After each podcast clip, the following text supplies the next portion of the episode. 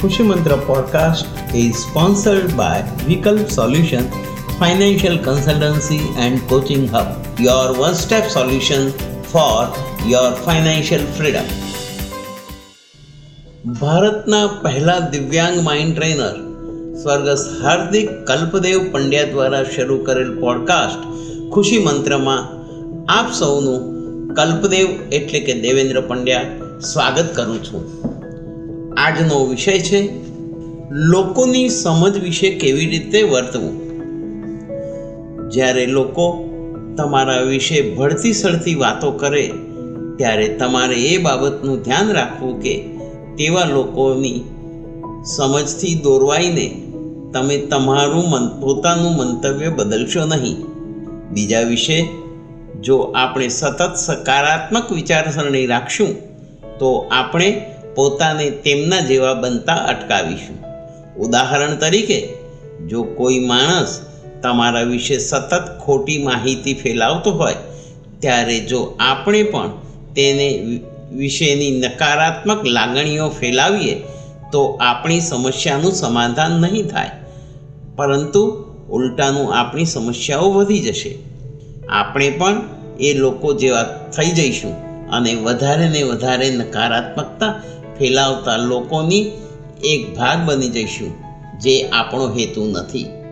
આપણી ફરજ હંમેશા જીવનમાં હકારાત્મક રહેવાની છે અને આપણા જીવનનો હેતુ હંમેશા આનંદ અને સકારાત્મક વિચારો ફેલાવવાનો હોવો જોઈએ. તમારી લાગણી હકારાત્મક રહેશે, ત્યારે તમે તેમને વિશે નબળી પ્રતિક્રિયા આપવાનું બંધ કરશો અને ત્યારે જ તમારી આ પરિસ્થિતિ અંગે તમારી સમજનો સાચો વિકાસ થશે. તમારું વ્યક્તિત્વ કે જે તમારી હકારાત્મક વિચારસરણી અનુસાર ઘડાયું છે, તેને તમારે જાળવી રાખવું પડશે. જો તમે આશા મૂકી દેશો અને એવા લોકોની નકારાત્મકતાને અનુસરવા લાગશો, તો તમારા હકારાત્મક વ્યક્તિત્વને નુકસાન પહોંચશે. તમારી સમગ્ર ખુશી, તમારા મનોબળ અને તમારા નિયંત્રણ પર આધાર રાખે છે. તેથી જ તમારી પ્રતિક્રિયા પર હકારાત્મક નિયંત્રણ રાખવું ખૂબ જ જરૂરી છે અને આ જ તમારા આંતરિક આનંદની ચાવી છે. લોકોની સમજ સાથે ઉચિત વ્યવહાર કરવામાં ઘણા ફાયદા થતા હોય છે. જો તમારી ક્યાંક ભૂલ થતી હોય તો તેને તમે સુધારી શકો છો. સકારાત્મક સમજ તમને સકારાત્મક ઊર્જા અને ઉત્સાહ આપે છે. મનમાં જો ફરિયાદ કરવાનો ભાવ કે સ્વભાવ હોય તો તે નીકળી જાય છે. તમે લોકોની સમજણ અને તેઓના સ્વભાવને જાણવાનો અનુભવ મેળવશો.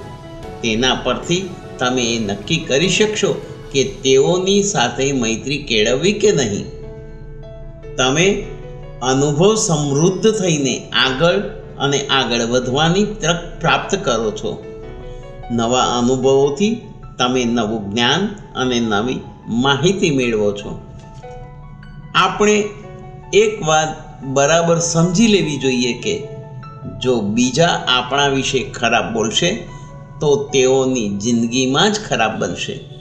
આ કુદરતનો નિયમ છે, જો તમારો હેતુ શુદ્ધ હશે, તો તમારા વિશે બીજા લોકો શું કહે છે, તેના વિશે તમારે ચિંતા કરવાની જરૂર નથી. તમારે તો ફક્ત તમારી પ્રતિક્રિયાની જ કાળજી રાખવાની અને ઈશ્વર તમારી કાળજી રાખશે. આપણી પ્રતિક્રિયાને અંકુશમાં રાખવી તે આપણા હાથમાં છે અને આપણે તે જ શીખવાનું છે.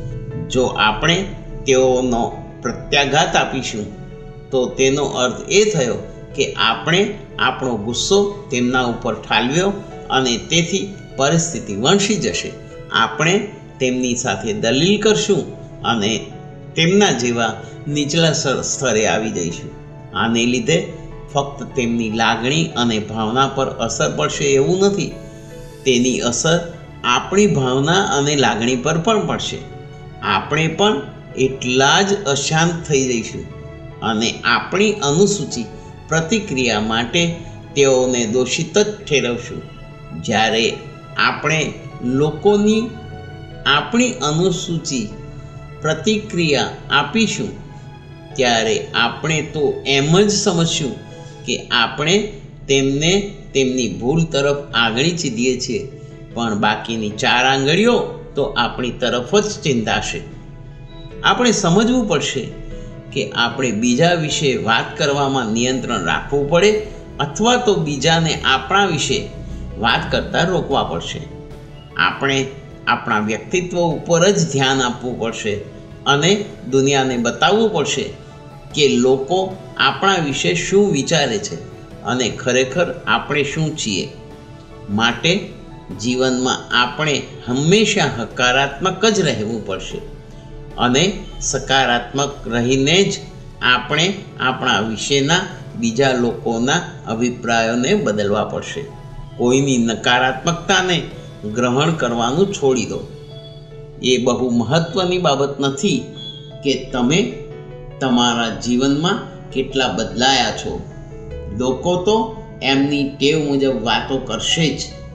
માટે તેઓની નકારાત્મક વિચારસરણી માટે પ્રત્યુત્તર આપવાનું છોડી દો.